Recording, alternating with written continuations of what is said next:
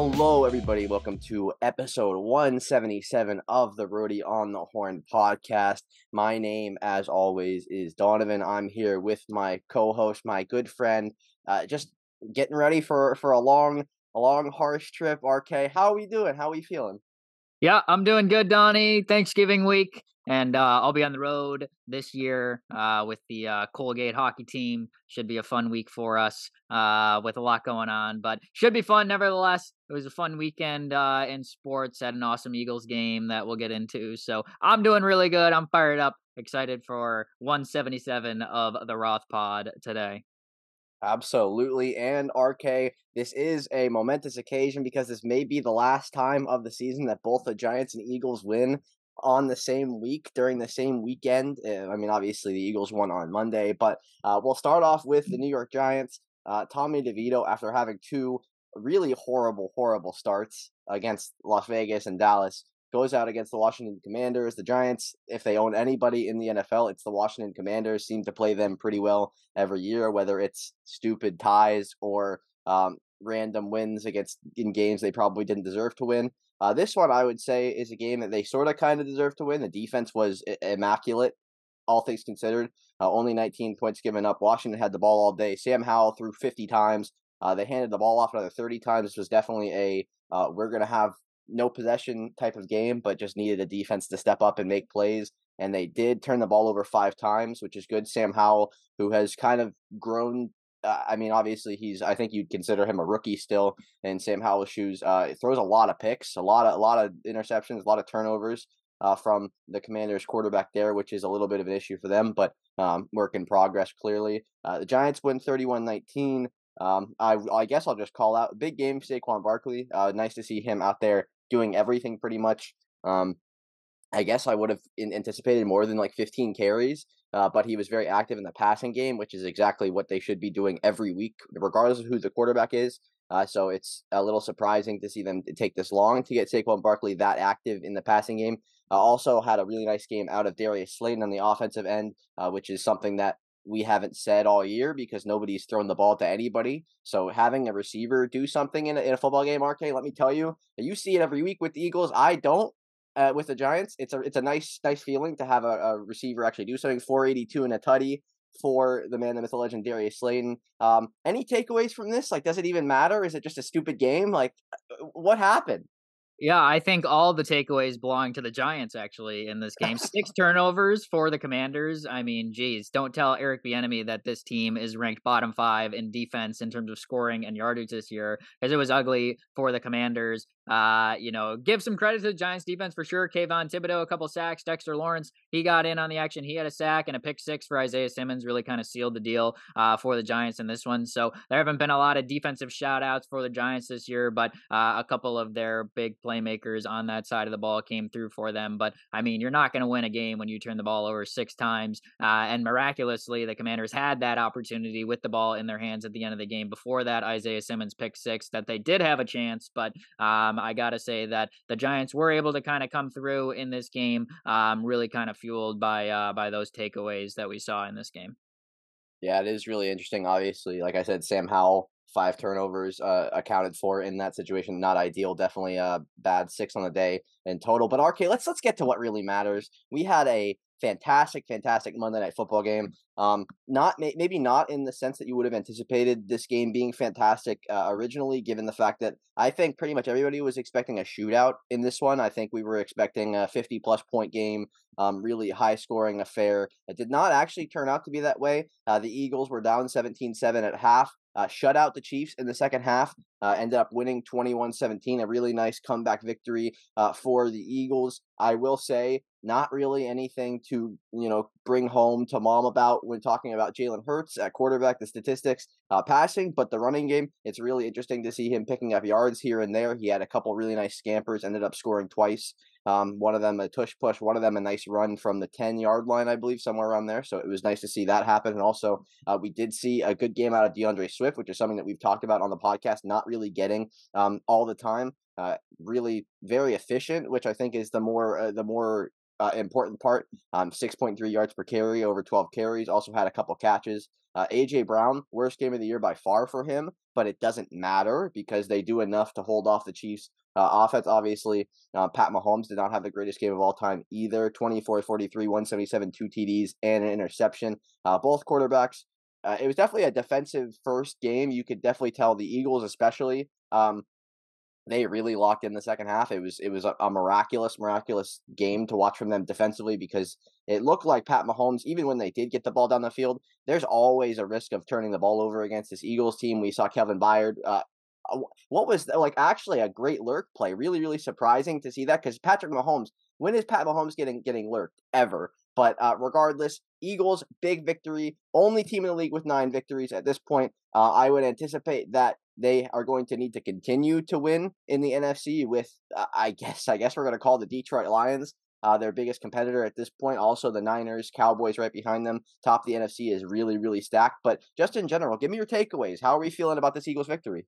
Yeah, this was a crazy game. Obviously, there was a ton of hype leading into it. Monday Night Football, Super Bowl rematch. You know, two teams coming in pretty hot. Um, you know, it was kind of a rainy, sloppy game, more so than we may have uh, come to expect. To your point um, on that, you know, it was good game for DeAndre Swift, as you said. DeVonta Smith had a big play late in this game that led to uh, an Eagles touchdown um, that ended up sealing the deal for them. But uh, I mean, you mentioned a lot of the big points for me in this game. I think Patrick Mahomes played outstanding in this game. If you kind of look at the box score and stats, you're like, oh well, kind of an underwhelming performance, but he was giving it everything he had in this game. Pretty much should have thrown a go-ahead touchdown to Marquez Valdes-Scantling, I think without question. Put that ball in a perfect spot, uh, and uh, you know it was a great play call. Eagles were getting aggressive, trying to bring pressure on Mahomes. He was navigating the pocket really well, and uh, even in a in a game where his offensive tackles um, seemed pretty outmatched, uh, both Donovan Smith and Jawaan Taylor definitely had their hands full against Josh Sweat uh, and Haason Reddick in this game. I think Pat Mahomes played a marvelous game and um, was really just kind of let down by some of his supporting cast. Um, not even just the Marquez Valdes-Scantling drop, but um, you know even the uh, interception he had. You know Justin Watson, um, we saw him kind of get involved, did have a touchdown, but um, you know 11 targets. I'm not necessarily sure that you know that game plan for the Chiefs they want to be throwing to Justin Watson as much as they did.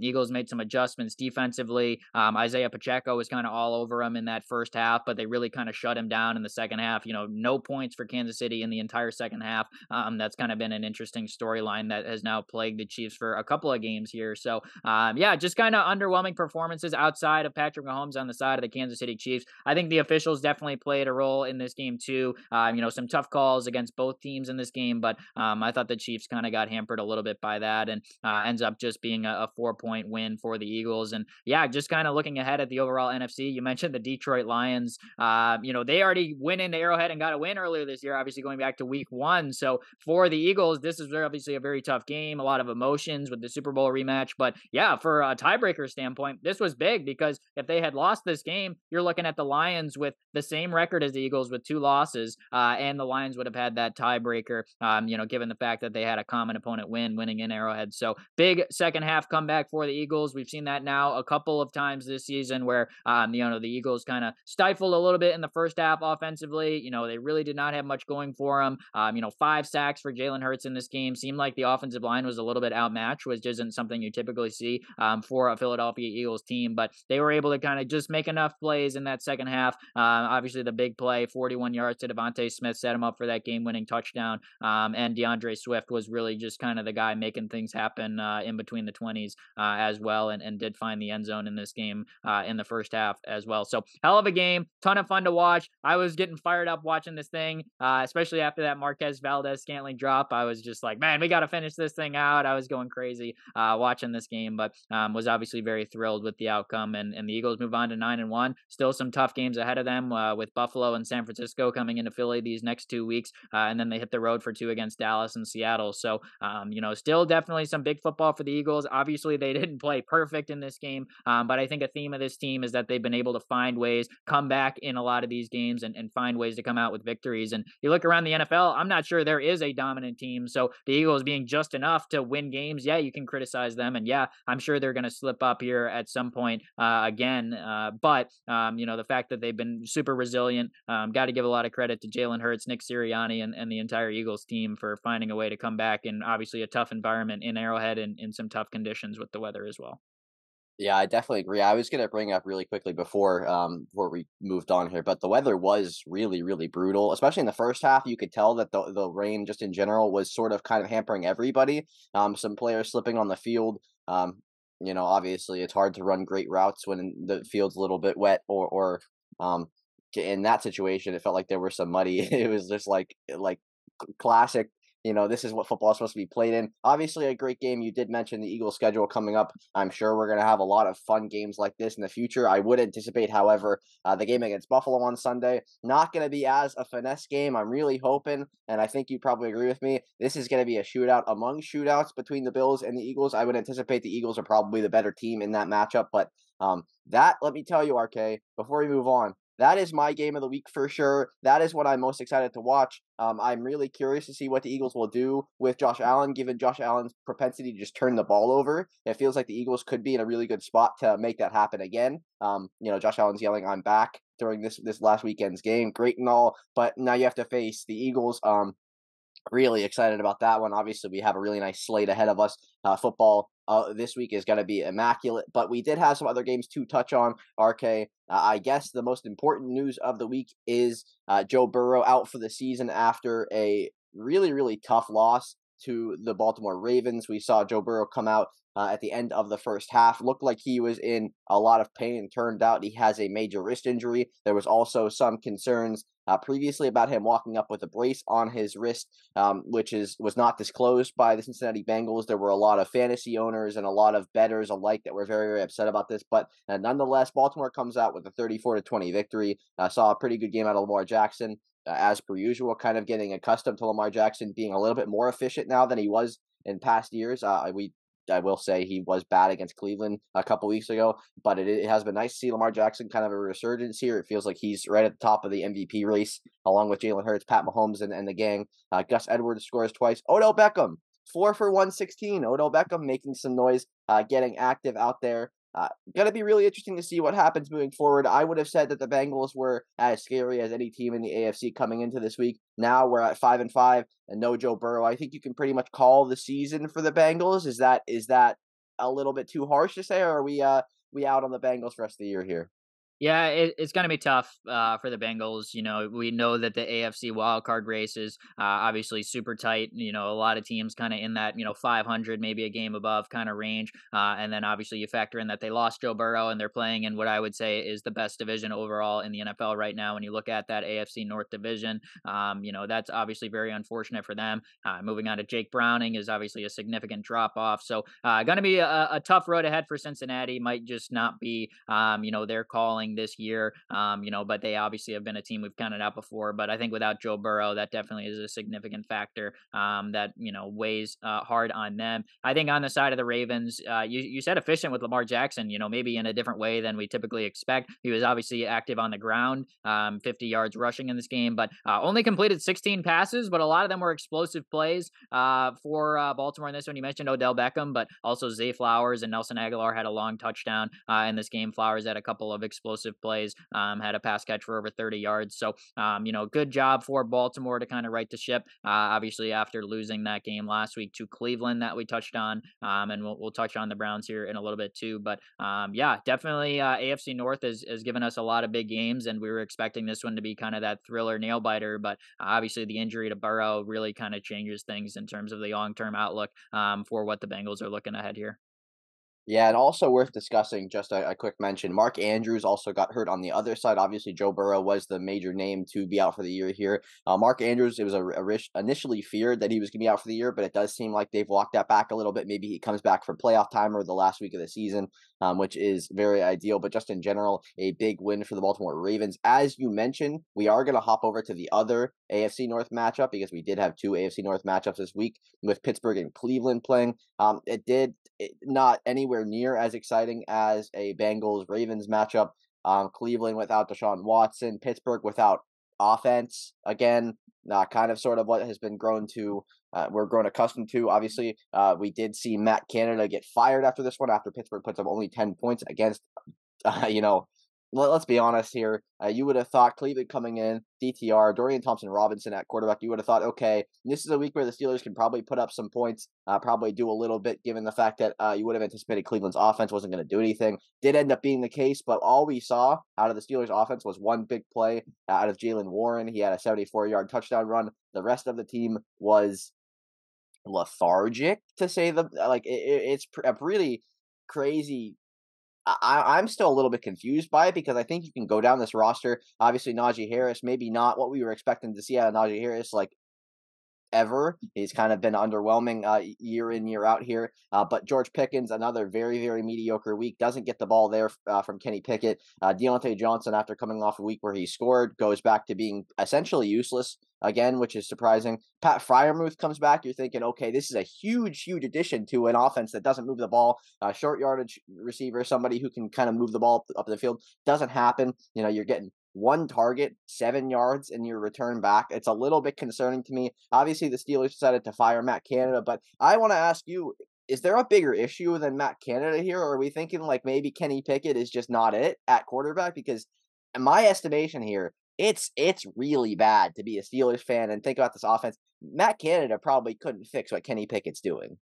Yeah, I mean, I, I never was a huge uh, Kenny Pickett guy. Obviously, went to college at Pitt and was the only quarterback picked in the first three rounds the year he kind of came out. So, um, yeah, I, I wasn't huge on that. You mentioned Jaylen Warren. He was obviously the story um, for Pittsburgh offensively in this game. Um, only had nine carries, but 129 yards and a touchdown, including a 74 yard run uh, in this one. But um, yeah, just just not enough for Pittsburgh. And I think the Browns, like at, at first, we were kind of you know still doubting them and losing Watson and all that. But I think you got to give some credit here to the Browns defense uh, quietly have the number one passing defense uh, in the NFL, uh, and Myles Garrett leads the NFL in sacks with 13. You know, also, you know, there's maybe a chance that Myles Garrett could break the single season sack record at this point in time. He's absolutely dominating. So, um, yeah, this game it was kind of a, a AFC North slugfest, uh, maybe more of like a Big Ten football game than uh, you know an NFL game at some points. But um, yeah, I think I was surprised that Cleveland, you know, was that confident in Thompson Robinson. You know, we saw him have some flashes in the preseason season, but throwing the ball 43 times um, and you know just rushing the ball 29, not necessarily the balance that I would have uh, have predicted um, out of Cleveland in this one. And you know they sit at seven and three at this point in time, and uh, only have losses to Pittsburgh, which they just you know resolved and, and got a win at home. Lost to Baltimore uh, at home, but that we mentioned they were able to get a win at Baltimore and and you know help out with that, and then lost at Seattle, obviously a really tough place to play. So the Browns' resume really is not all that bad. So obviously we still have a little bit of doubt in terms of, you know, can this offense really kind of keep up? But their defense has certainly done their job and uh, is giving them a chance, uh, you know, to continue to be in that playoff hunt. Uh, you know, at seven and three, they definitely have a damn good chance to get in, um, even with the, you know, injuries that they've dealt with uh, specifically to Watson. Yeah, I think it is. Uh, it is impressive the resume that you do bring up. Obviously, wins over San Francisco. They've beat Baltimore this year. Um, really beat up on Cincinnati week one, which was something that still was was interesting. It's still interesting to me that that happened. Uh, Joe Burrow was a little bit hurt, but you would have anticipated a better performance there. Uh, yeah, the Cleveland Browns are the Cleveland Browns. Maybe they maybe they're actually like like legit for once instead of just being a, a fraudulent uh, team. I don't anticipate this Cleveland Browns team is going to be able to compete with a Kansas City or even like a Baltimore in a playoff game. I'd probably take the Ravens pretty handily, regardless of who quarterback is. Uh, but impressive nonetheless. Uh, around the league, not a whole lot going on. RK, a pretty pretty eh, mild, boring week. Uh, we didn't see a whole lot of uh, exciting information, exciting stuff uh, to talk about. But I will mention um, the New York Jets they are it's really gone downhill. I just want to touch on this real quick. Josh Allen mentioned before had a really nice game against the Jets defense. Um, they won 32 to 6. We have seen uh, coming into Thursday, uh, you know, or coming I guess Friday for the Jets, but uh, Friday night, Friday afternoon, Tim Boyle at quarterback RK. Zach Wilson has officially lost his job. Um, I just wanted to ask: it, Did it take too long for this to happen? Because I, I'm under the impression that it might have taken too long like they might have just cooked their season by relying on Zach Wilson.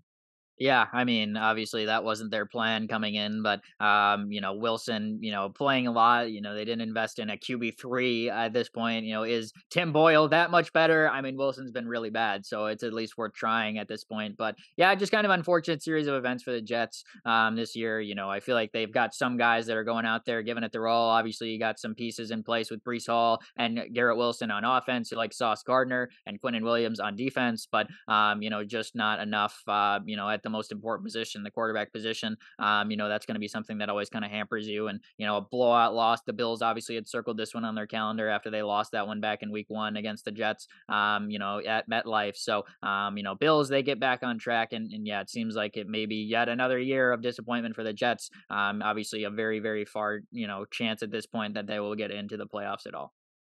Yeah, I definitely agree with that. It's been a, really surprising year just in general out of New York football. I would have anticipated both the Jets and Giants being a little bit more competitive than they are. Obviously, both teams have a reason, I guess, with injuries. You can kind of kind of say, you know, the Giants have been banged up all year. Saquon and D- Daniel Jones have been missed the year. Uh, obviously, Aaron Rodgers out week one, but yeah, really, really tough. New York sports in general, never ideal. It really seems like New York sports really never ideal at this point because there were a lot of baseball fans, especially, I would say, uh, our our Yankees fans friends were talking about how excited they were for the football season coming into it. Um, it's just it's just more pain. RK it really is just more pain, and I think that it just I guess it just is what it is with New York sports here. Uh, we do have good news, RK. Talk about uh, college football.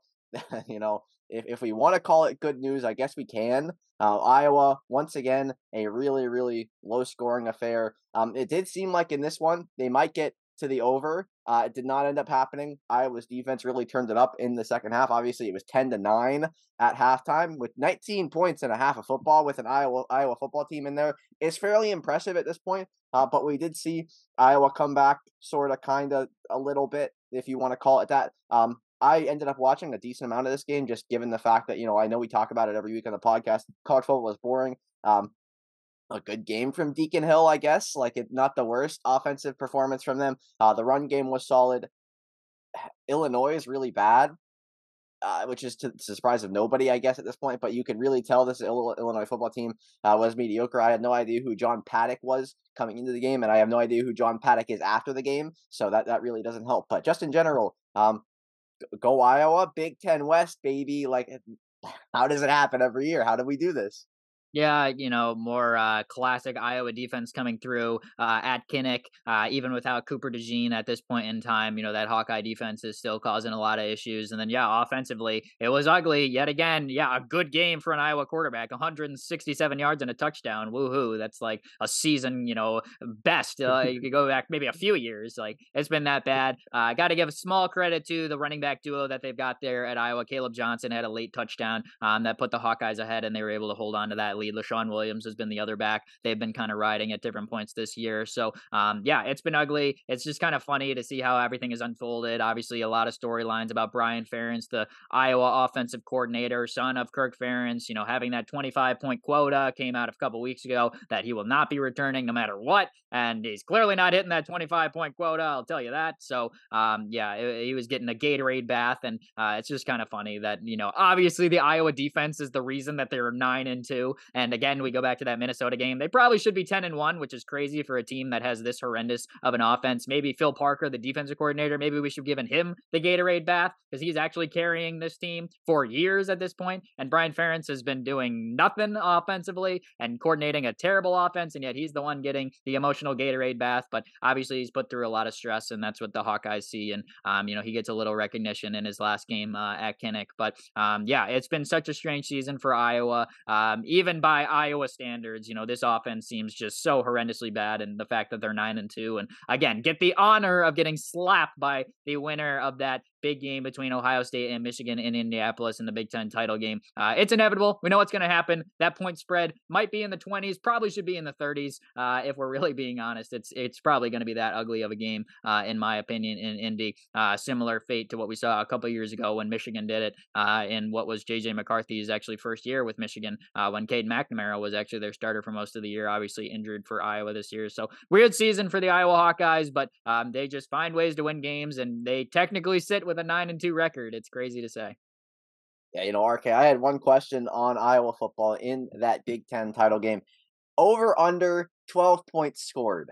I'm thinking we're seeing the under RK. I'm not gonna lie to you. Uh, we did see them. The, the, Penn State game is what really gives me, as you would say, pause here. Uh, I saw them do absolutely nothing against Penn State, and I'm thinking it's going to get worse. But are we giving them? We giving them 12 points against the Michigan or Ohio State? I'm gonna say yes, but only because they'll either get a turnover or a special team play that'll help them out. Maybe put the ball at like the one yard line. Maybe they'll do it themselves. and we also could get some garbage time, so maybe the Michigan fourth stringers will be in there by that point, and uh, Iowa can you know get some pity points and yardage uh, to get it done. So I say they get the over on 12, but I'm not feeling good for the right reasons on saying that. Yeah, you know, obviously Iowa's game on Friday against Nebraska, the over under is 26, which is just incredibly, incredibly low. Nebraska actually favored by two and a half points in this game. So uh, they're anticipating a Nebraska 14 to 12 victory, 15 to 12 victory, uh, which is really, really that's shameful. the Big Ten. Yep. really, really shameful to say out loud that that's a that's a real thing. But nonetheless, uh, Iowa football, they do it again. Miami football, they also do it again, but in in the opposite manner. Um, Miami football has been just a disaster since the bye week, week five, going into Georgia Tech four and zero, oh, anticipating a really really strong season ahead of you. Uh, they've lost five of seven. Uh, we did see Tyler Van Dyke played the whole game injured. Uh, he's got a really really bad uh, bone tissue separation in his leg to where every time he steps on the field, he looks like he's really gimpy out there. Uh, nonetheless, a really strong performance out of Tyler Van Dyke, and I, I think there's a lot of Miami fans that have been kind of um, I don't know for for lack of a better term, shitting on him this season for a very very mediocre performance, which is very very truthful and very honest. But I, am gonna be real here. Anybody goes out there in a meaningless football game because let's let's be honest, Miami football every game is meaningless at this point. Uh, goes out there, gives a really really strong performance, at least 24-39, 377, a touchdown. Should have had more. Some really weird drops out of a, a usually very reliable receiver core with Restrepo and, and Jacolby George out there um, doing their thing. But uh, nonetheless, Louisville pulls out the victory in the fourth quarter. Miami actually led um, coming into the fourth. Louisville scored two touchdowns in the fourth quarter. Miami's offense couldn't get anything done. Uh, Louisville somehow survives. Only one loss in the season. Uh, I'm not. I'm. They're probably not going to do anything against a Florida State team. I would anticipate in a couple weeks. But the line is only set at four and a half which is uh, interesting given the Jordan Travis injury. Uh, just in general, RK, like I don't know how much Louisville football you've watched this season, but in my estimation, it seems like they've more walked on mediocre performances, uh, walked through with mediocre performances, walked on um, average at best teams, and them being in a one loss situation is like maybe not Iowa s because their offense does score a little bit, but it's it's a little fraudulent to me. Would you agree?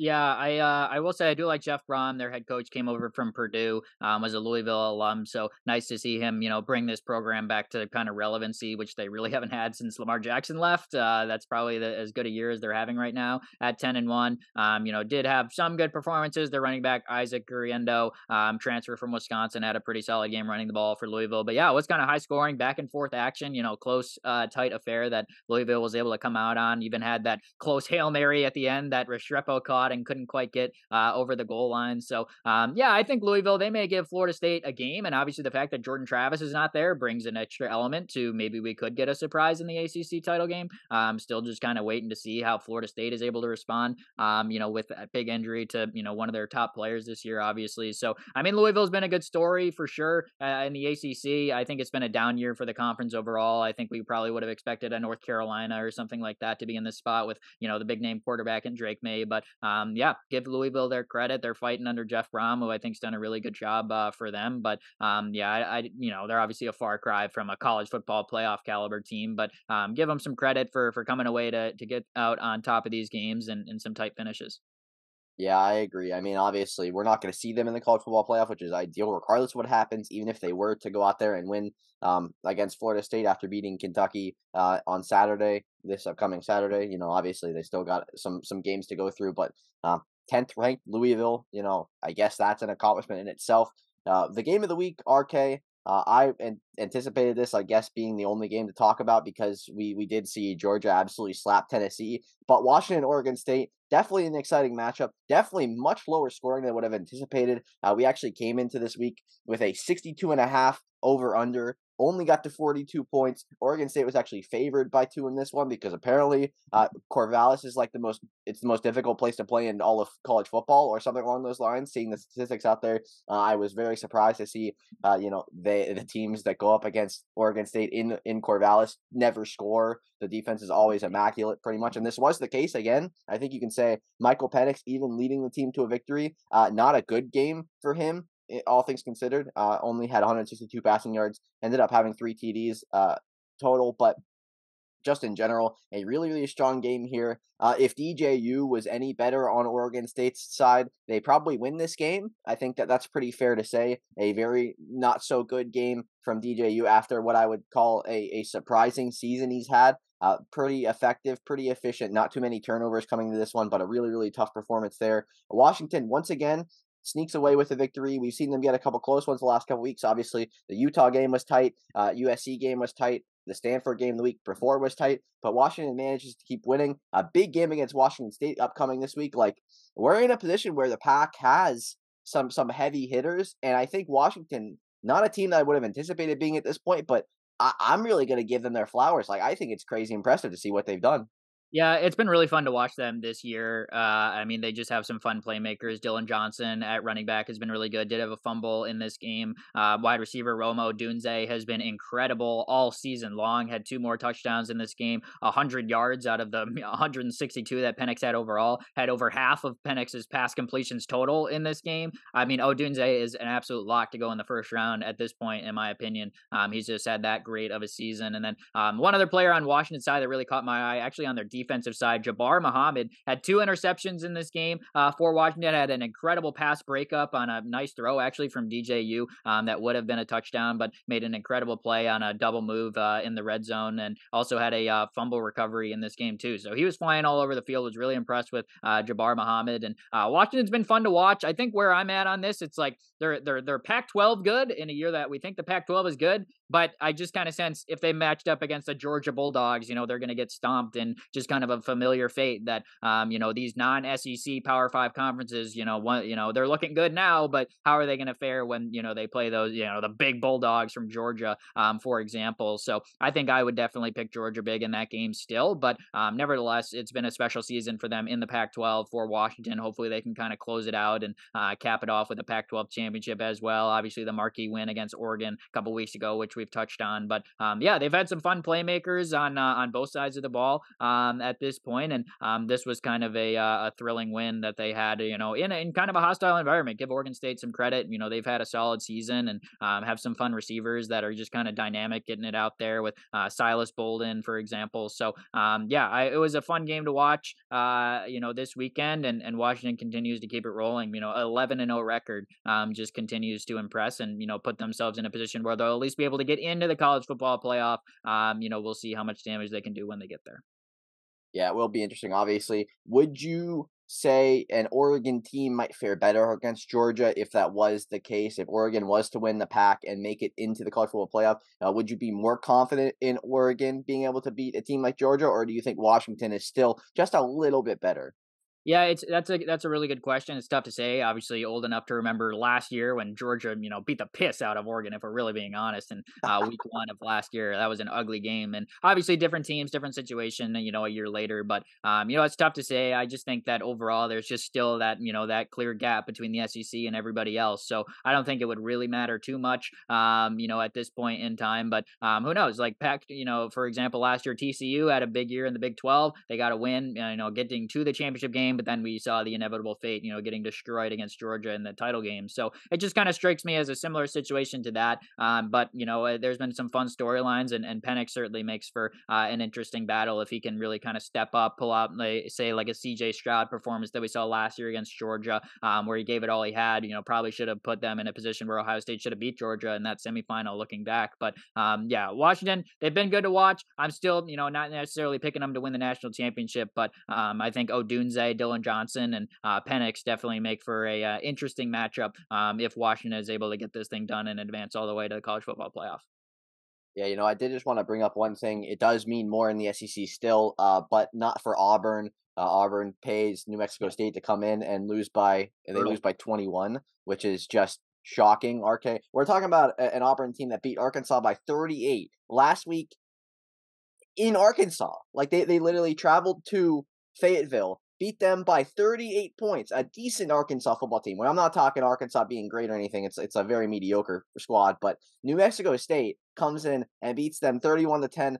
It just means more. This is what I'm looking for in these these these cupcake matchups. I want these things to happen every year, so they just stop doing it and start playing each other in week week 12 of the season. Um, had to get that in there. We really it just it just means more. Everybody else was fine in, in their cupcake games. Obviously, Alabama got to beat Chattanooga by 60 points. Everybody was clapping, having having a great time. It was fun. Um, Auburn, you're not that guy, Auburn. We need to we need to get over this. Schedule some schedule somebody in your conference like a like an equally as mediocre. Like get get me a game against anybody. That's not New Mexico State next time. This this should teach you a lesson. Uh, you should feel bad about this one. If you're an Auburn fan, I'm sorry for you. It's really tough. Moving forward, RK, uh, you got anything? G- give me give me your last thoughts here. Let, let's hear it.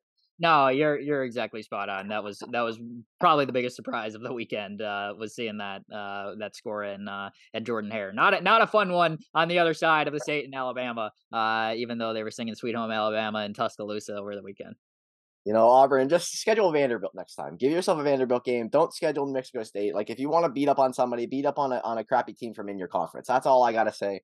Um, we have some news from other sports that are not football related, which is uh, a little bit interesting. Obviously, the NHL season kicked off a couple weeks ago, NBA season kicked off a couple weeks ago, but we actually want to talk about baseball. Um, we have some some minor news, I would say, outside of one big story, which was Aaron Nola going back to the Phillies. Uh, seven years, 172 million dollars. We did see after the fact uh, he turned down extra money from other teams, including teams like the Dodgers and the Braves, who were apparently super, super hot on top of trying to get Aaron Nola. But he goes back to the Phillies, uh, a little bit of a pay cut, but still seven years, $172 million.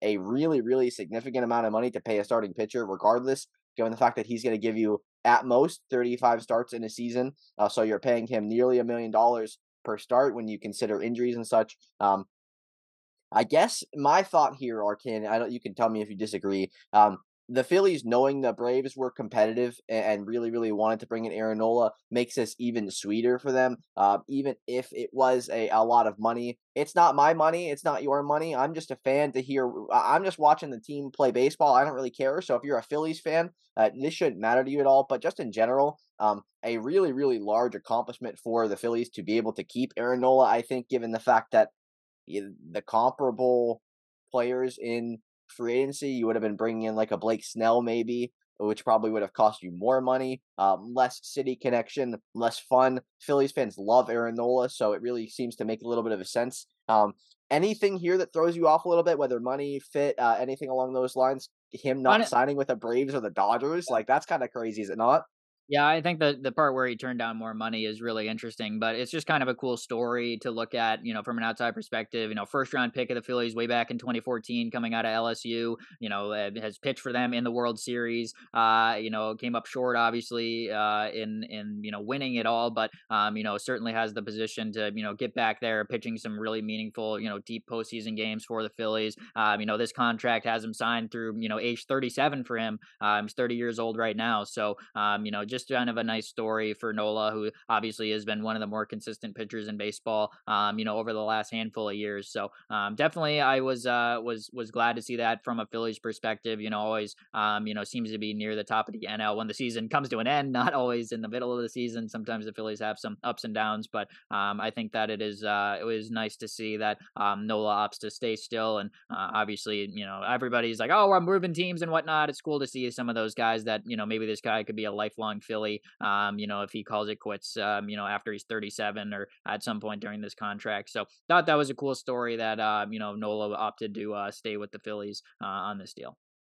Yeah, I think you bring up a really good point because in the MLB we don't see lifer players a lot of the time. Like uh, uh, somebody spending a full career, fifteen years with a team, is very, very infrequent at this point in the MLB. Maybe it's just a, a money league. You can obviously, if you're a good player, you can get money somewhere else. Probably it's it's not that difficult, but uh, I do think that is an interesting point. Uh, we did have another signing, which is uh, much more confusing than this one, I would say uh, with the St. Louis Cardinals spending $11 million to sign Lance Lynn. Also brought in uh, brought a team option onto that contract, so they could theoretically bring him back the year after as well. Um, the Cardinals coming off a year where they were 71 and 91, horrible, horrible, horrible baseball team last year. Really, really tough to watch just in general. I don't know what happened with the Cardinals because I think both you and I were anticipating better than a 71 win season, worse than the Pittsburgh Pirates, worse than the Cincinnati Reds, worse than the Chicago Cubs. Um, a little bit, uh, a little bit interesting there, but just in general, um, are you at all surprised or confused by Lance Lynn going to the St. Louis Cardinals, or this kind of just like a hey, you give me the money, I'll pitch wherever, whoever wants me, I'll pitch for him.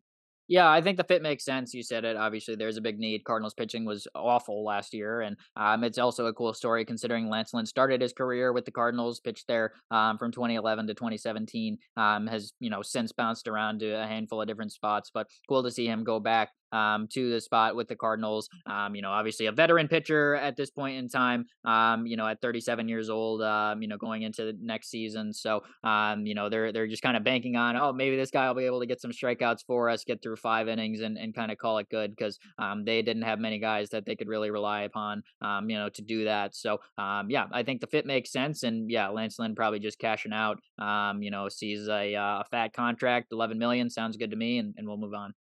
Yeah, sounds about right to me. Obviously, baseball, the contracts that come out are surprising. I think Cardinals fans were hoping that they would sign anybody that wasn't 80 years old.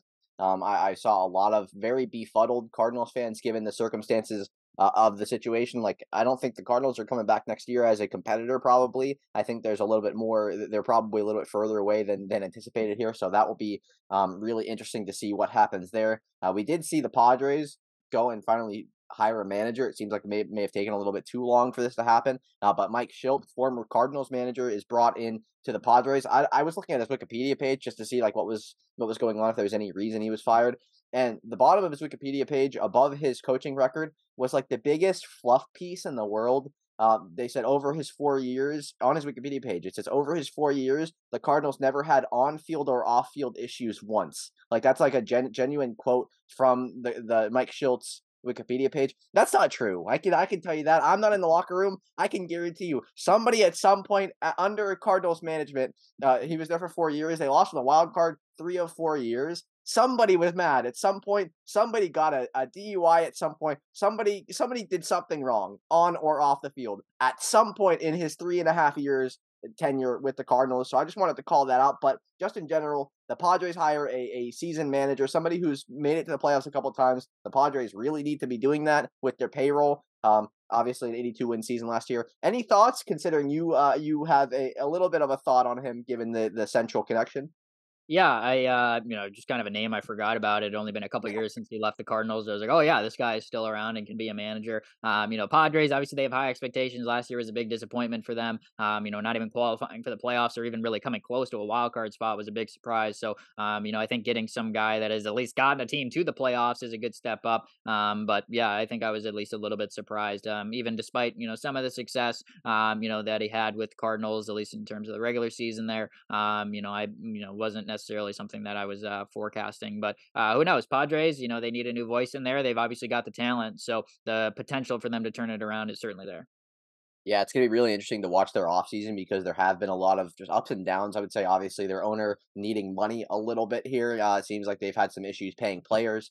Um, they've got some behind the scenes issues. Also, there's been a lot of rumors about Juan Soto potentially being traded. Not sure if that ever happens, uh, but it would be really curious to see um, how that plays out. We've got an interesting, there's a couple interesting teams to watch uh, this offseason. I would say the Padres are up there with teams like the Angels, uh, as in like uh, what are they going to do? Where are they going? What's the direction thing? So that'll be a lot of fun. Hopefully, some more baseball news coming up. Obviously, as the winter comes uh, around and, and teams start meeting with players, it should be uh, a lot more fun. But as we've noted, every podcast ever, MLB offseason sucks. Very, very slow. Um, it's going to be weeks, months until we have all the news out. So that stinks. But uh, we can shift over finally to the NBA real quick. We have some NHL questions later, but we have an actual NBA topic. We never discussed the James Harden trade when he was moved on Halloween. It was weird timing for the podcast. Something just slipped under our, slipped through the cracks, I would say. Uh, but James Harden was moved to the Clippers for what I would call a pile of crap and a couple of first round picks. Um, just depth players, Marcus Morris, Robert Covington, uh, Nicolas Batum, who's,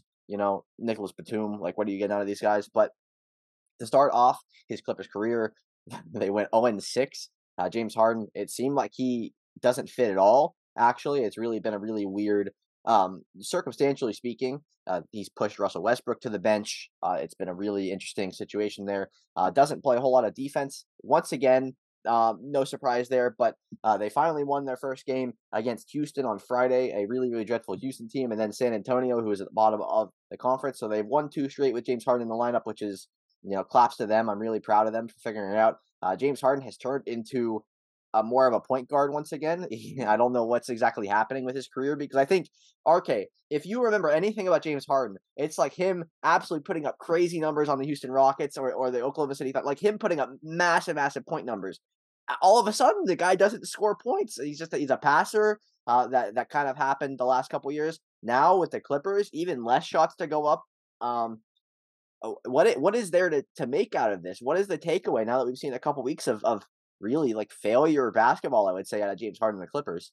Yeah, it's tough because obviously you know that there's some model and some validity too. We just need star players on the court if we're going to compete in the NBA. And obviously they already had that duo of George and Leonard that um, have been banged up in their career and you know are in their 30s. So they get another guy who's 34 years old and hope to just kind of fit him in on the mix. You know, three guys all making over 35 million. So uh, Steve Ballmer is obviously thinking that these paychecks are going to start turning uh, you know things around. You know, it took a little bit of time, as you said. You know, they're going to try to see if they can get Harden to change his game but obviously that has failed at a couple of different spots now. Philadelphia, going back to the Nets um, as well for for Harden, that obviously didn't go too well. So um, I'm a little skeptical that it will go good, but I'm hopeful because um, in the NBA, it's fun to see the star players kind of go out there, and if James Harden is uh, you know able to get um, you know 20 points, 10 assists, um, that obviously bodes well you know for the Clippers in terms of competing in a loaded West. So um, it didn't get off to a great start, and uh, uh, at least, but obviously a long way to go. And you know I think that they're at least good enough to make the playoffs when the playoffs are mattering, not this in-season tournament stuff. But um, yeah, it was definitely an interesting move. Uh, you know, we talked about how there was the drama with he and Daryl Morey with the Sixers. You kind of figured the writing was on the wall that he was going to leave. Who's the taker? Ends up being the Clippers. So um, you know, we'll end up seeing where things go. But I don't think championship. I think that's obviously a big stretch to you know guarantee that after a move like this. But um, maybe that makes them uh, at least a little bit more of a contender to get to say the Western Conference Finals. You know, once we get that that point, um, you know, later in uh, in the spring.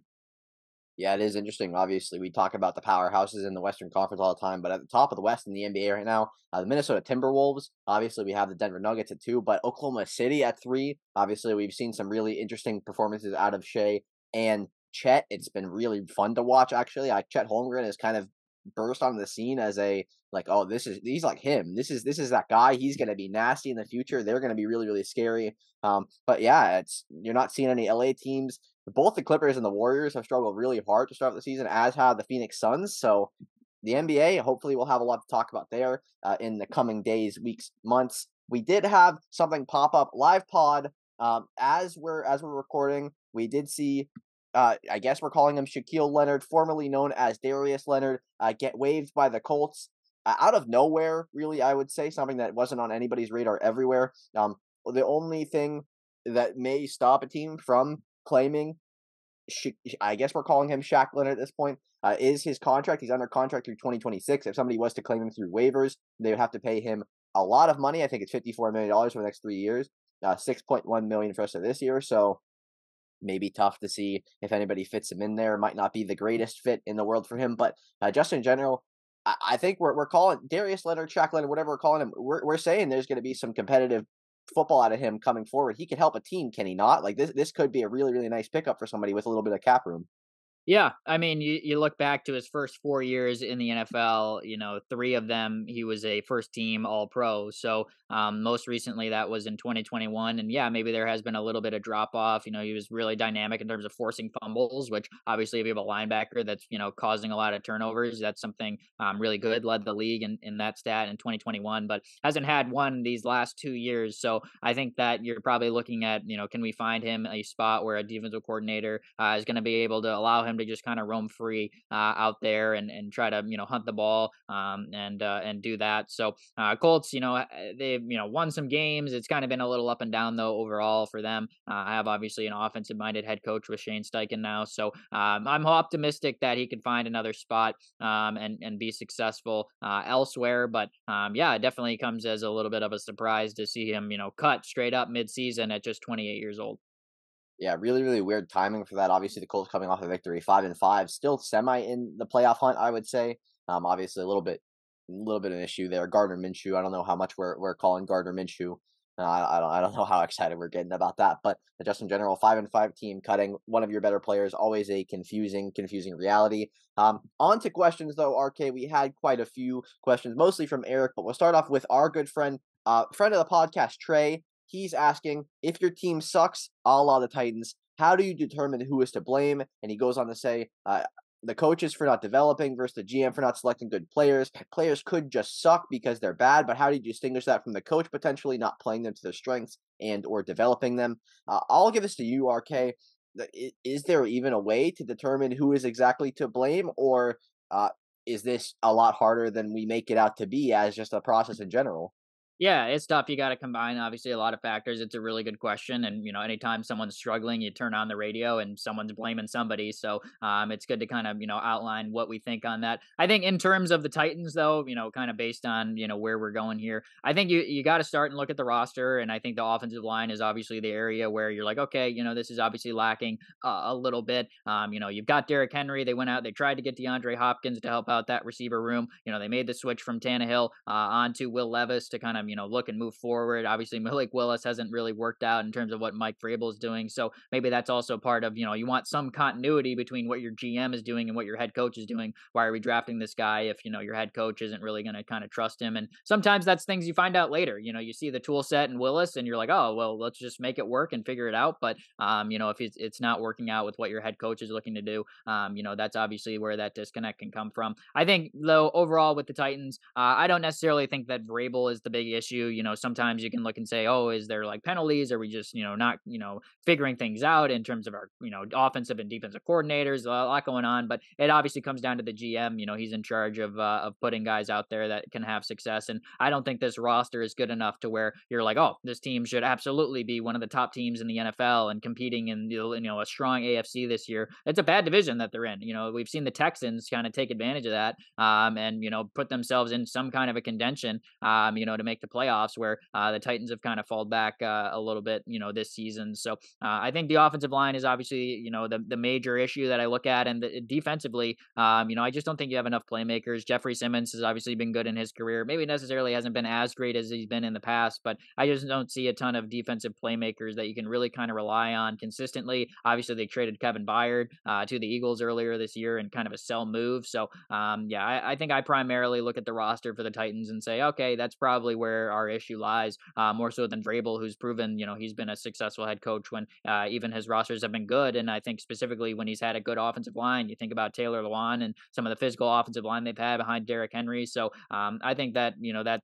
primarily is what I look at when I see the Titans this year. Why are they struggling? Um, I think that it kind of comes down to the fact that they just don't have enough playmakers, um, you know, on the defensive side of the ball, and that O line isn't giving them much of a chance, especially when you factor in that now they've got a rookie quarterback with Will Levis trying to make things happen yeah, I personally would have been very upset watching Trevor Lawrence, who's having a, a pretty piss poor year, go out there and absolutely torch their defense. Uh, four touchdowns for him last week. Um, very, very sad. But just in general, it is weird to see uh, how the Titans have developed. Obviously, Will Levis at quarterback, but Derrick Henry at running back is this this is not a future thing. Probably this is a.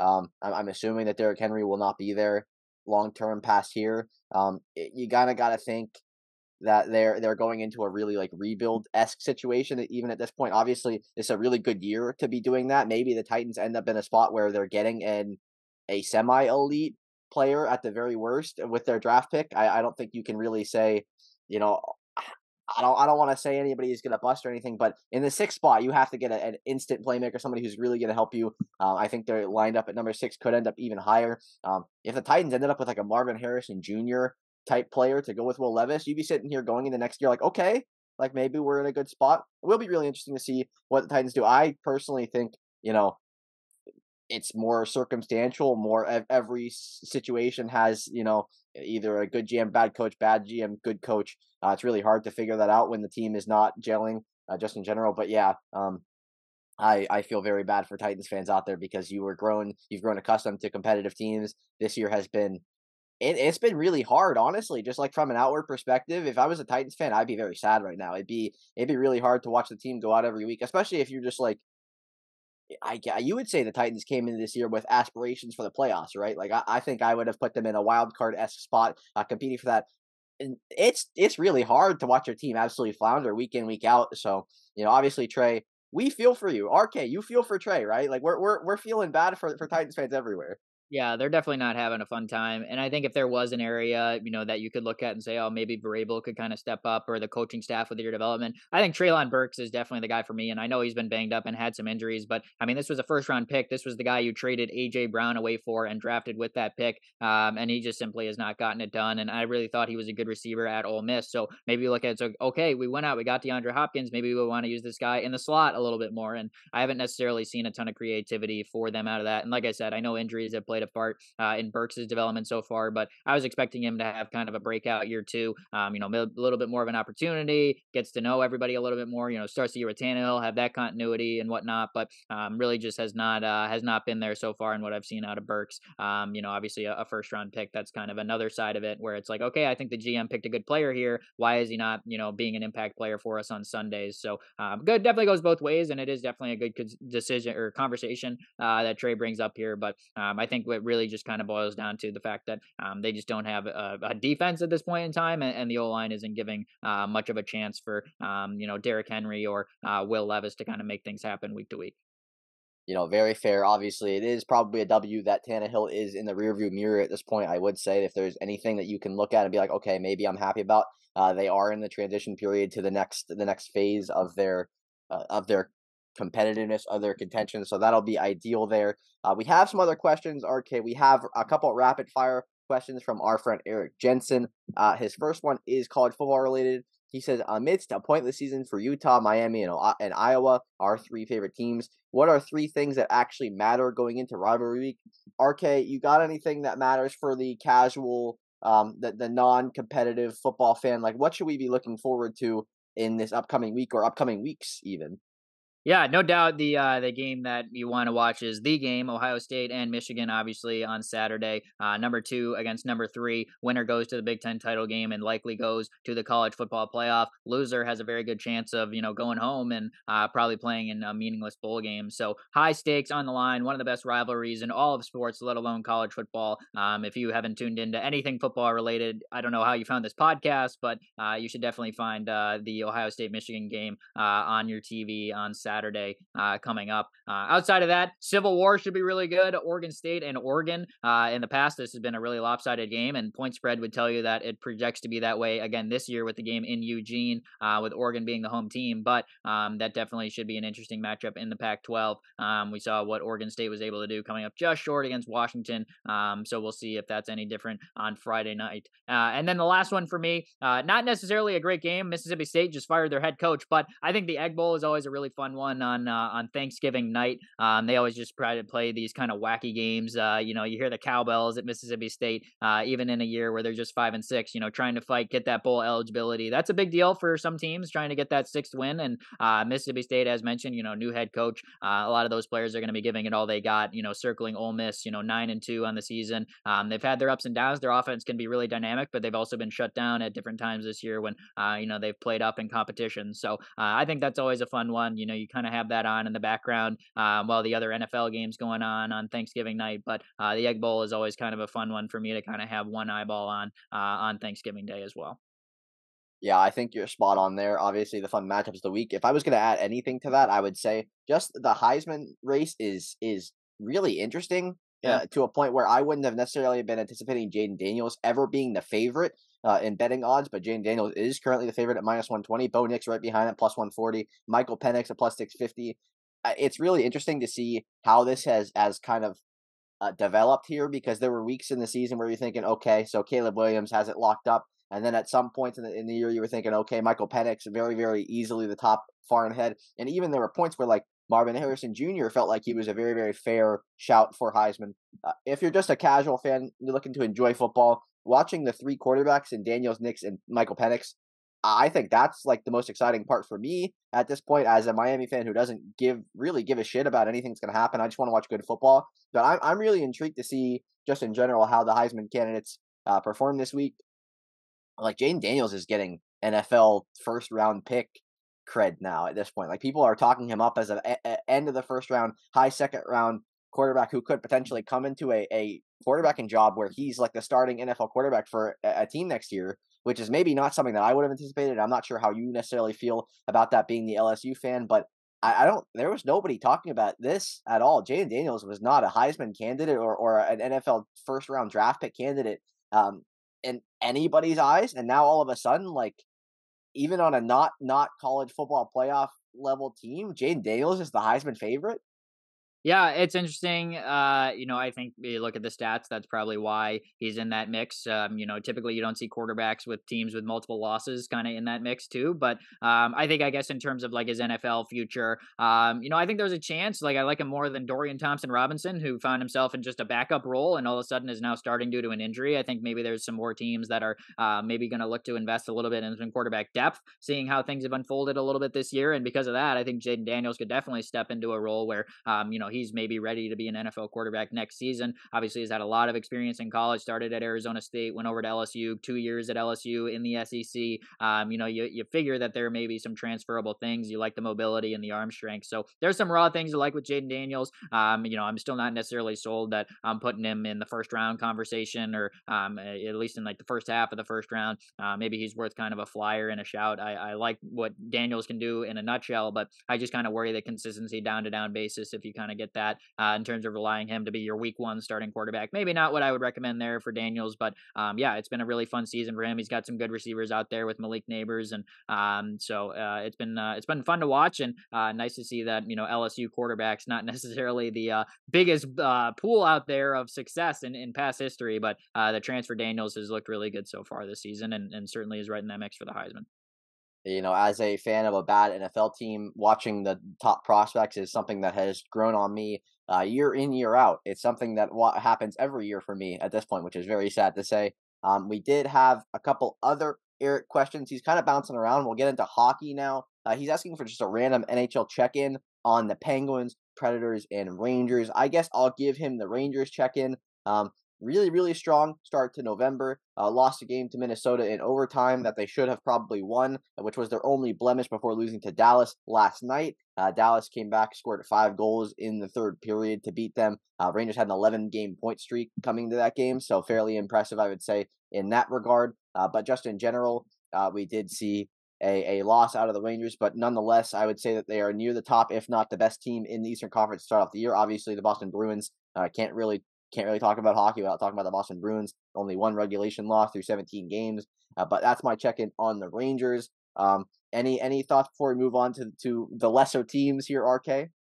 Yeah, I mean the Rangers have been really good. They've kind of relied on a lot of their top guys overall. Uh, another you know strong power play they have, and um, they've looked really good. They're they definitely um, you know should be in a, at least one of those top three spots in the Metro. I think things have kind of you know maybe been a little surprising in that division this year when you look at the Flyers and Capitals kind of right behind them in, in those standings. But um, yeah, Rangers have been really good. They've got really good goaltending. I think they're going to continue to have a lot of success throughout the regular season here.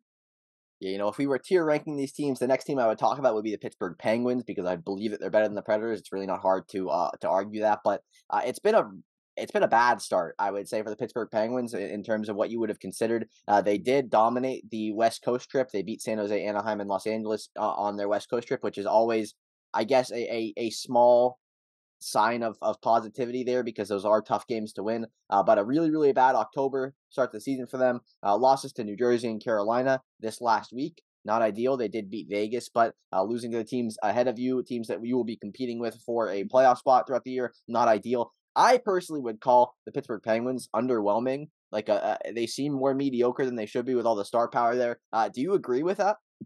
Yeah, I think underwhelming probably in terms of their depth and, and maybe their defensive side as well. I think the top end they can score. You know, Crosby's line's going to score. You know, Malkin's line's going to score, and obviously Erik Karlsson contributes positively to the offensive side of the game. But I think it's really on the other side that um, you know there are some questions uh, as it relates to them. Um, you know, Tristan Jarry in net. You know, he's all right. He's he's he's good, but I don't think necessarily he you know would carry them too far. Uh, I know obviously they got off to a really tough start and um, they've been able to score a good amount of goals, but I think defensively and in terms of their bottom six uh, forwards, um, that's where I'm, you know, a little bit not so sold on the Penguins. But I think they're going to be in that mix uh, for the wild card, maybe you know that third spot in the Metro potentially. But um, yeah, I, I, don't I don't necessarily think that this team is going to be kind of running through everybody um, just in terms of the long term sustainability. An older group, uh, and it's mostly kind of relying on the guys that have done it before with Crosby and Malkin at the top two centers.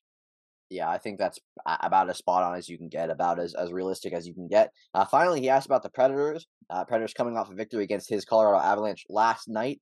Um, a, a, close game. Obviously, they blew the Avalanche blew the game in the final minute, gave up two goals and 16 seconds in the final minute of the game to give up a 3-2 lead. Ended up losing 4-3. Uh, my thought process on the Nashville Predators, the new look Nashville Predators, Barry Trotz uh, at the helm, not great not great. Really a team that you would have maybe anticipated after spending a lot of money in the offseason, signing a lot of different guys. Ryan O'Reilly has been pretty good. Uh, you would have anticipated maybe this Nashville team like being a step better than where they were last year. Uh, but it turns out that it's not the case. They had a really, really tough stretch to start off November, lost five of their first six in November, including games to teams like Arizona and Anaheim, Calgary, teams that you have to beat to be in in the, the race here. Um, teams that are probably not super competitive long term for you, albeit maybe Calgary is that one team that does something of that group. But uh, just in general, I think you you probably have a strong thought on the Nashville Predators, but I, I think this is a Nashville Predators year, a very mediocre, not as great as I would have anticipated. And it does seem like maybe this is a team that could potentially be a seller at the deadline rather than a team that you I would have anticipated them being not only competitive um, but definitely a central spot was was in the, the books for them. I thought, or at least very close to that, maybe a wild card spot. I would have thought this was a team buying at deadlines for sure. At this point, it kind of seems like Nashville is further off than they were last year, which is crazy to say.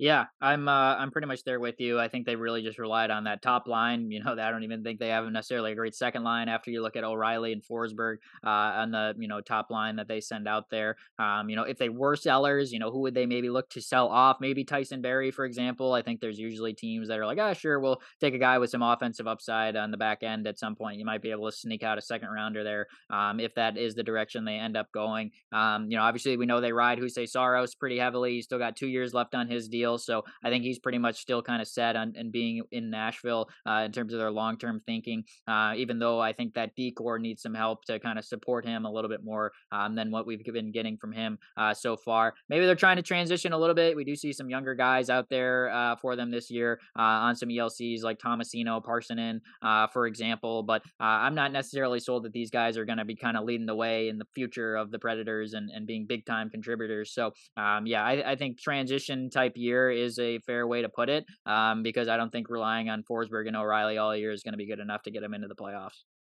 Yeah, I think that's about as spot on as you get. You can't re- really be any more honest than that one, and it is it is interesting to hear that just in general because as I said, like I really anticipated the Predators being better than than they are. Um, so uh, maybe I'm a little bit surprised by that still. Uh, a couple other questions from Eric. He's asking about your I guess your sport, college hockey. How can you get into college hockey? Where can you watch, and who should I watch? I just wanted to mention real quick, if you are looking for a team to watch, uh, shameless, shameless promo. Boston College, Gabe Perreault. Really, really excited about him. Really excited about his future. Um, should be on the on the Rangers in a couple years. We're thinking maybe next year even. Um, every every everything I see, every highlight video I see out of him is just this absolutely insane. Like he's doing crazy stuff. But uh, RK, obviously, we've got other other teams to follow. Uh, how can you get into it? Where can he watch, and who should he be watching? Yeah, for sure. BC is definitely a good shout. I know mm-hmm. ESPN Plus tends to have uh, a lot of these games, which is obviously really nice. Uh, maybe if you're looking more Big Ten, sometimes Fox, uh, you need to go over there with Big Ten Network um, and things like that. I know Wisconsin has looked really good at points this year. Michigan always is good. Michigan State uh, has been pretty good this year. It's just kind of a deep conference in the Big Ten. Minnesota, Notre Dame, Ohio State, Penn State, also you know other strong teams uh, in that conference. But um, it is pretty diverse. Uh, you know, you look at last year's defending champs, Quinnipiac. They're also very good again this year. ECAC um, you know, action for for them. Uh, and then on one of the teams that I've really liked watching this year, Boston University, um, really led by Macklin Celebrini, their freshman and you know projected top overall pick uh, in the NHL draft this upcoming year. Always fun to see, you know, kind of the next up and coming stars, especially in the college hockey space. You know, we don't always get a you know 17 year old that's already in college, and that's the case with Celebrini, and he's been absolutely killing it. So BU has been really fun to watch for me uh, this year. They still got Lane Hutson over there um, before he makes that jump up, uh, you know, eventually to the NHL with the Canadiens. So um, I think that there's a lot of excitement around college hockey this year, uh, and yeah, ESPN Plus is, is kind of the uh, the go to spot um, if you're looking to to get into college hockey outside of the Big Ten, um, which I mentioned is uh, is one of the deeper conferences in college hockey this season so far. Yeah, you know, I will mention ESPN Plus is an unbelievable tool. If you did want to watch Colgate women's hockey as well, because college hockey it also it spreads over to oh, women's yeah. too. The Colgate women's hockey team is on ESPN Plus almost every game, which is unbelievable. I, will say this: last year, I probably tuned into 15 Colgate women's hockey games, and it was it's actually a lot of fun to watch women's hockey. It's a little bit different. It's a totally different sport than what you would have anticipate, uh, given the lack of physicality. But the Colgate women's hockey team is a lot of fun. Like I, I, actually enjoy women's hockey quite a lot, and I think it's a it's a really impressive, uh, really impressive feat to see what some of these like, unbelievable moves. It's like we saw last year. There were a couple crazy goals that Colgate women's hockey scored. Like RK was even amazed by it. So if RK is fired up by these things, like he sees the, he sees them play every day in practice. He sees like if if RK is getting fired up, I'm getting fired up. I will say women's college hockey. If you get the chance, RK, if you get the chance, Eric, RK's team Colgate watch the Colgate women's hockey team. Where are they right now in the rankings, RK? Where are we feeling? Uh, just moved up to number two after uh, Ohio State knocked off Wisconsin. Number two, uh, baby.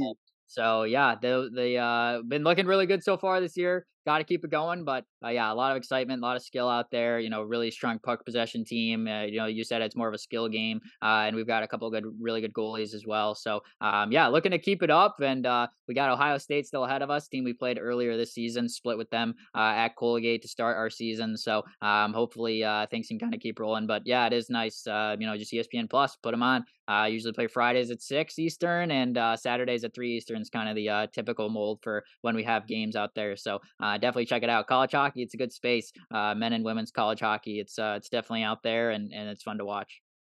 Absolutely. You won't find a podcast merch college hockey as much as us. Obviously, we are half college hockey with RK working for Colgate. So uh, I'm very pro college hockey at this point. I would definitely say uh, take a look, get into it. Even if you're just casually just scrolling through looking for someone to watch, college hockey is a really good, really good product. So uh, I would say definitely a W there. Uh, Eric has some football questions for us. Let's go really quickly here. He's asking for an under the radar NFL skill position player who has emerged as a key contributor this year. Uh, he guided this directly at you, RK. So is there anybody on your mind that has been like overwhelmingly exciting this year or or nothing that really comes to comes to mind?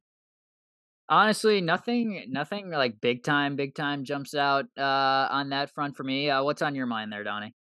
Yeah, I was thinking about this. I don't know. The only real issue with this is like finding somebody that's that's popped off out of nowhere. Uh, somebody that would have been, wouldn't have anticipated being there. It, it's somebody that maybe I wouldn't have even thought like was going to have a big role. But I'm going to call Devin Singletary my one player that has kind of gone under the radar. Uh, somebody who was eh, eh, pretty much entirely thrown out of his previous position. Uh, Dameon Pierce. It felt like he was going to be the only guy getting carries. Uh, if you're a fantasy fantasy football player, um, the hype on Dameon Pierce coming to the year was ah, it, ridiculous, incredible, insane. He was going very high in fantasy drafts, but Devin Singletary has been unbelievably good. It feels like, um, really, I, I would call that an under the radar player just in general. Um, somebody I wouldn't wouldn't have anticipated being um as good as he was. Uh, I don't really have anything else for you there on that end. I would say it's mostly just like it feels like it's a rookie, would be a rookie receiver probably somebody that came out of nowhere. I think maybe Puka Nacua would be the under the radar guy coming into the year that has really emerged as a key contributor for the Rams. Um, that was my initial answer, but I don't I don't know how fair that is to say because it is just he's brand new to the league, obviously just 22 years old. Um, but I, I don't know like shouts to BYU. Maybe I'm giving this that might make Eric happy. A Puka Nacua shout. Um, yeah, those were the only two that I came up with. There's not really like anybody. It's been a super huge contributor. Uh, I don't know. It's been really surprising to me. So I, would say Devin Singletary popping off in Houston and Puka Nacua being a, a nearly elite receiver from time to time is it's been kind of surprising to me in, in that sense, I guess. Yeah, honestly, you bring up Singletary. I kind of just think of that Texans offense. You think about Nico Collins and Tank Dell as well as yeah.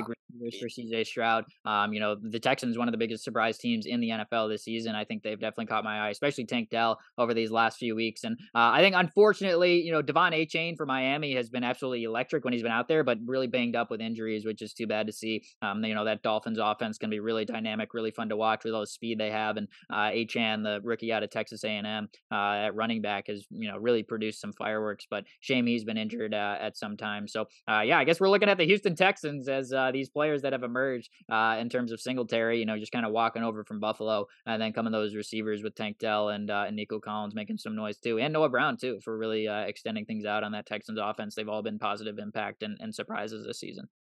Yeah, I'll throw one more in just for an honorable mention because I had a couple players on the list, but Zach Moss might be my my guy as well. Um, maybe not as nice recently with Jonathan Taylor back. He hasn't really seen the ball as much, but earlier in the year, Zach Moss was like the best running back in the league for weeks, which is just not something I would have anticipated. We saw Zach Moss stink, like like plenty the last couple years. So it's been interesting there. Uh, just in general, there, there's a couple names for you. Uh, Eric has one more question on football. We've got a couple more questions, then we'll get to the and Phil uh, question of the week. But uh, Eric's asking once again, Broncos playoffs. I'm once again saying no. Uh, sorry, Eric. You've got a tough schedule. The Broncos are not that good. Um, it's the Broncos. Like who who really who really cares is the question that I want to ask you, RK. Who really cares? Yeah, they're not making it yeah, let's just call it. They're obviously eh, had they not snuck out a win against Minnesota, that question wouldn't have been on the podcast. So we'll just we'll we'll leave that. We'll give you we'll give you your your props for now. Four four in a row, obviously great. You're still five and five. You're not making the playoffs. Call it a day. Uh, he's asking me uh, who's going to win the Premier League or who's going to be leading down the stretch in the Premier League. Uh, I will say I'm not happy about it, but it's probably going to be Manchester City once again. Uh, it's kind of just like a um, whoever spends the most money, whoever whoever has the best players. Um, type deal. There's never any really surprising surprising teams outside of the one Leicester run there. You kind of sort of know what you're getting out of the Premier League. I would anticipate it's Manchester City at the top, but I will say, as a Liverpool fan, I've been really excited to see them play football this year. Um, English football, obviously. Uh, but Liverpool has been really, really surprising. They brought in some some good pieces, some interesting pieces that have made it a lot of fun to watch on my end. Uh, obviously, RK has no idea what I'm talking about here, uh, so we'll just we'll call it a day there. Obviously, RK knows Man City carries every year. Man City's crazy. That's all we talk about in, in soccer related. And I mean, honestly, the Premier League is tough. It just is what it is. Uh, finally, we have a question that you can answer, RK. And he's asking in our text group chat, who wins a snowball fight? I'm going to take the first answer here because I have an answer. It's Steve. It's Steve. He's massive. He's athletic. He, I, would, I would be very afraid uh, going up against Steve in a snowball fight. Give him 20, 20 snowballs against my 20 snowballs. I'm, I'm not winning that fight probably. I'm going to get cooked. Yeah, Steve also is high on my list, and I also got to give Josh uh, a shout. on here. Of course, I, I, just think he's so crafty. You know, he's just thought about these situations before. He's like, oh, if I was in a snowball fight with 20 teenagers and three cheetahs, here's how I would attack the situation. Like, I know Josh would would come up with a plan. So Josh and Steve are, if we had like a fantasy draft, like we're we're on the on the sidewalk and we're drafting teams, like Josh and Steve are first off the board for sure. Yeah, I was thinking that. Obviously, I wanted to give a a you know a, Eric, you have no chance. That's all I wanted to say. If you're asking this, hoping that we're going to give you some props, Eric, you're the you're the bottom of the list. Unfortunately, um, it's tough. We have our friend Travis. I think Travis would be good. Obviously, he's out there posting pictures of him shooting the basketball in the summer. He's he's athletic. He's in, he's in shape. I'm not winning that. RK, let's be honest. You're probably not winning that. Neither of us are, are a top competitor in this in this battle here. Uh, I think uh, Josh versus Steve and then top two. It seems like it makes perfect sense to me. I like that shout. Yeah, I we need more snowball fights. We need to normalize uh, snowball fights just as a part of friend groups. Like this should just be a thing that happens. Like uh, every every year, you have like an annual snowball fight, and you just fight it out until you're just out. You're just cold. You're sad. You're miserable. You're ready for some hot chocolate. You call it quits. But yeah, I mean, uh, good good question from Eric on there. But yeah, I'm I'm not picking you, Mr. Jensen, on my on my snowball fight team first overall, unfortunately. You know, Eric's looking for some recognition. He's not getting it out of us, whether it's Broncos or it's Snowball Fight. It's not getting anything. Uh, we have one question. It's Kira and Phil. RK, I'm giving it to you. Let's hit it. Designated spot for my sister Kira and her boyfriend Phil for the end of the podcast, folks, before we wrap up today's podcast. And the question is timely question for us with Thanksgiving week coming up. If we could replace a Thanksgiving food staple with something else, which food would you take out and what would you substitute it with? I'm going to actually take this one first, Donnie, and I'm getting rid of pumpkin pie. I just have had enough of pumpkin pie. All right. I'm just not a huge fan of it. I get it. It's fall. All right. Everyone's excited about pumpkin pie. Not my not my thing. I get it why why it's at the table, but I'm never cutting a piece for myself. So I'm gonna be again boring, not a huge dessert guy, and I'm just gonna throw out cheesecake. I used to have that when I was younger. My aunt, she made a great cheesecake. You know, we don't always see her now on Thanksgiving. I'll be away this year for uh, for hockey purposes. So throw some cheesecake on there. I don't care that it is not really with the theme, with the brand of Thanksgiving. I just want to enjoy a meal and food and a good dessert. And I'm not having pumpkin pie, but I would have cheesecake. So I'm confident in my answer, even if everybody else hates me for it and disagrees. Give me cheesecake over pumpkin pie. Yeah, you know, taking the taking the pumpkin pie away from the, the spread when there's so many other things that are just mediocre and, and not not not interested in. It's really it's really a choice. I'm um, causing issues and I'm okay with it. Yeah, I mean you're pissing off the pumpkin pie fans of the world here. Uh, I was thinking, uh, I don't. I don't know if you call it a staple necessarily, but uh, there's always a green bean casserole or something along those lines that, that pops up at a Thanksgiving dinner for me. I don't know how it happens. Can we get? I was thinking we get rid of that and so Italian people at Thanksgiving, uh, heavy Italian people, they have a lot of pasta at Thanksgiving. If we traded out the green bean casserole for any type of pasta dish, um, I'm I'm I'm in for that. I think if you're gonna if you're gonna eat Thanksgiving dinner, you got a carb load. You're you're just eating until you're full. It's the one day where you shouldn't feel bad about anything you're eating. If you gave me some turkey and you gave me some potatoes, and you gave me some pasta, and you gave me some rolls, how could you be mad about that? How could you be angry about add some stuffing on there? Like I'm gonna have 600, 600, 800 grams of carbs. I'm gonna be I'm gonna be bloated for the next three days. But like, you throw a nice pasta dish on the table instead of the the disgusting green bean mess that green bean casserole is for me. I'm let me t- I'll be the happiest person on the earth. I think honestly, like pasta, Thanksgiving food, make it happen. Why not?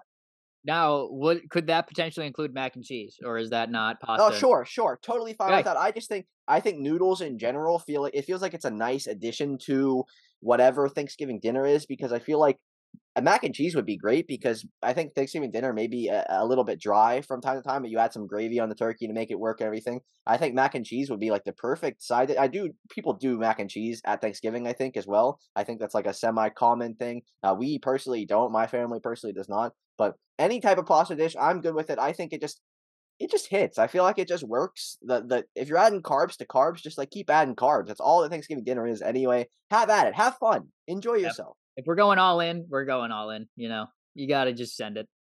Yeah, I'm, I, and I mean mac and cheese. You could put mac and cheese with anything too. So I feel like that's like a perfect little example. Obviously, your friend, um, we've got a couple friends that would enjoy that. Azutz obviously would really enjoy the oh, mac yeah. and cheese at, at dinner. But I think you you you also you're a big mac and cheese. You're a mac and cheese fiend from time to time. So um, I think that's a good shout. I think we could get behind that. So if if RK and I are ever at your Thanksgiving dinner, no green bean casserole, no no pumpkin pie. He wants cheesecake. I want any type of pasta, maybe some mac and cheese. That's our answer. Um, it's it seems good to me. Like I don't know, can you argue about a cheesecake when no pumpkin pie, but you have a cheesecake at the table? Are you mad about that? I'm not mad about that. I'm just I'm happy with it. I mean, I think it's innovative. If you look and dig back at the history of Thanksgiving, you know, not the greatest thing in the world. Really not. We did some bad things to some people that had the land before us and we just kind of move on and celebrate it and pretend we're all pilgrims for a day. So maybe we should update the times a little bit. You know, maybe just thought. Maybe let's update the food selections to maybe more food we want to eat instead of just oh, it's tradition. This is what we eat. This is what we do. Uh, maybe we should update things a little bit. You know, maybe woke community, maybe cancel culture, maybe Thanksgiving's next. How about that? I didn't anticipate getting a, a, a feeling bad for the Native Americans on this podcast, but it's it's popped up. Obviously, we do we feel horrible about what happened to the Native Americans, so I just want to get out in front of that. Um, shouldn't have happened. Disgusting, disgusting behavior from from the, the, the settlers back in the day. Um, maybe maybe we do. Welcome to America yeah, maybe we do want to get away from that. Maybe RK brings up a valid point here that personally, when I'm thinking about, we just won't think about it and we'll watch football and we'll move on and we'll do it all again. well, that, that's that's normally how it goes, though, RK. That's normally how it goes. I don't I don't ever think about the the plights of the Native Americans back three, four, five, whatever, however many years ago. I don't ever I don't ever consider that when I'm eating Thanksgiving dinner. So maybe this year I'm gonna there's gonna be a little bit a little bit guilt whenever I eat my Thanksgiving dinner. I'm gonna feel sad. I'm gonna you you made me guilty for eating my mashed potatoes. So thanks, RK you're you're gonna get sick from your dinner, and then all your family like, "Oh, was it was my food? Was it was it not cooked right?" I was like, "No, I was just thinking about our past history and how disgusting." I was I was sickened by Christopher Columbus and his behavior. Yeah. It's it's disgusting, disgusting, horrible, horrible. Yeah, I, I didn't. I it's didn't okay. We'll just watch the Lions and the Cowboys, and I'll smile and hold hands and move on. Yeah, I mean that's the new tradition. Obviously, the old tradition, you know, we, we we're we're happy with football. I don't need I don't need to feel feel guilty about what happened. I didn't do it. it wasn't me. So um, it wasn't me definitely Thanksgiving food staples. Uh, I'll eat. I, I mean, like, I'll, I'll eat. I'll eat cheesecake. I'm good with it. RK. I'm not mad at your answer. Some people, I know, some people will be mad at your answer. My mom would be mad at your answer. Just keep that in mind. My my mom, big big pumpkin pie. Um, you you you'd be you'd be pissing some people off there, but I I respect it. I really do. I mean, hey, I've made people mad before, but I just look at it. It's like I'm making an impact. You can be. I, I'm not. I don't need to be the most loved man. It might not be a positive impact, but he's making yeah. an impact. I'm doing something out here. I'm being myself, and I'm eating the cheesecake from my aunt who made the best cheesecake. Shout out to Aunt Sandy, legendary cheesecake of the game. Like nobody will ever touch that cheesecake, no doubt. Yeah, big shout out to, to Aunt Sandy, obviously, just a legend, a legend in these streets. Uh, RK, we've been going for an hour and a half here. I think it's about time to call it a day. Uh, would you like to say anything to any specific people, uh, specific musicians, anything out there you got?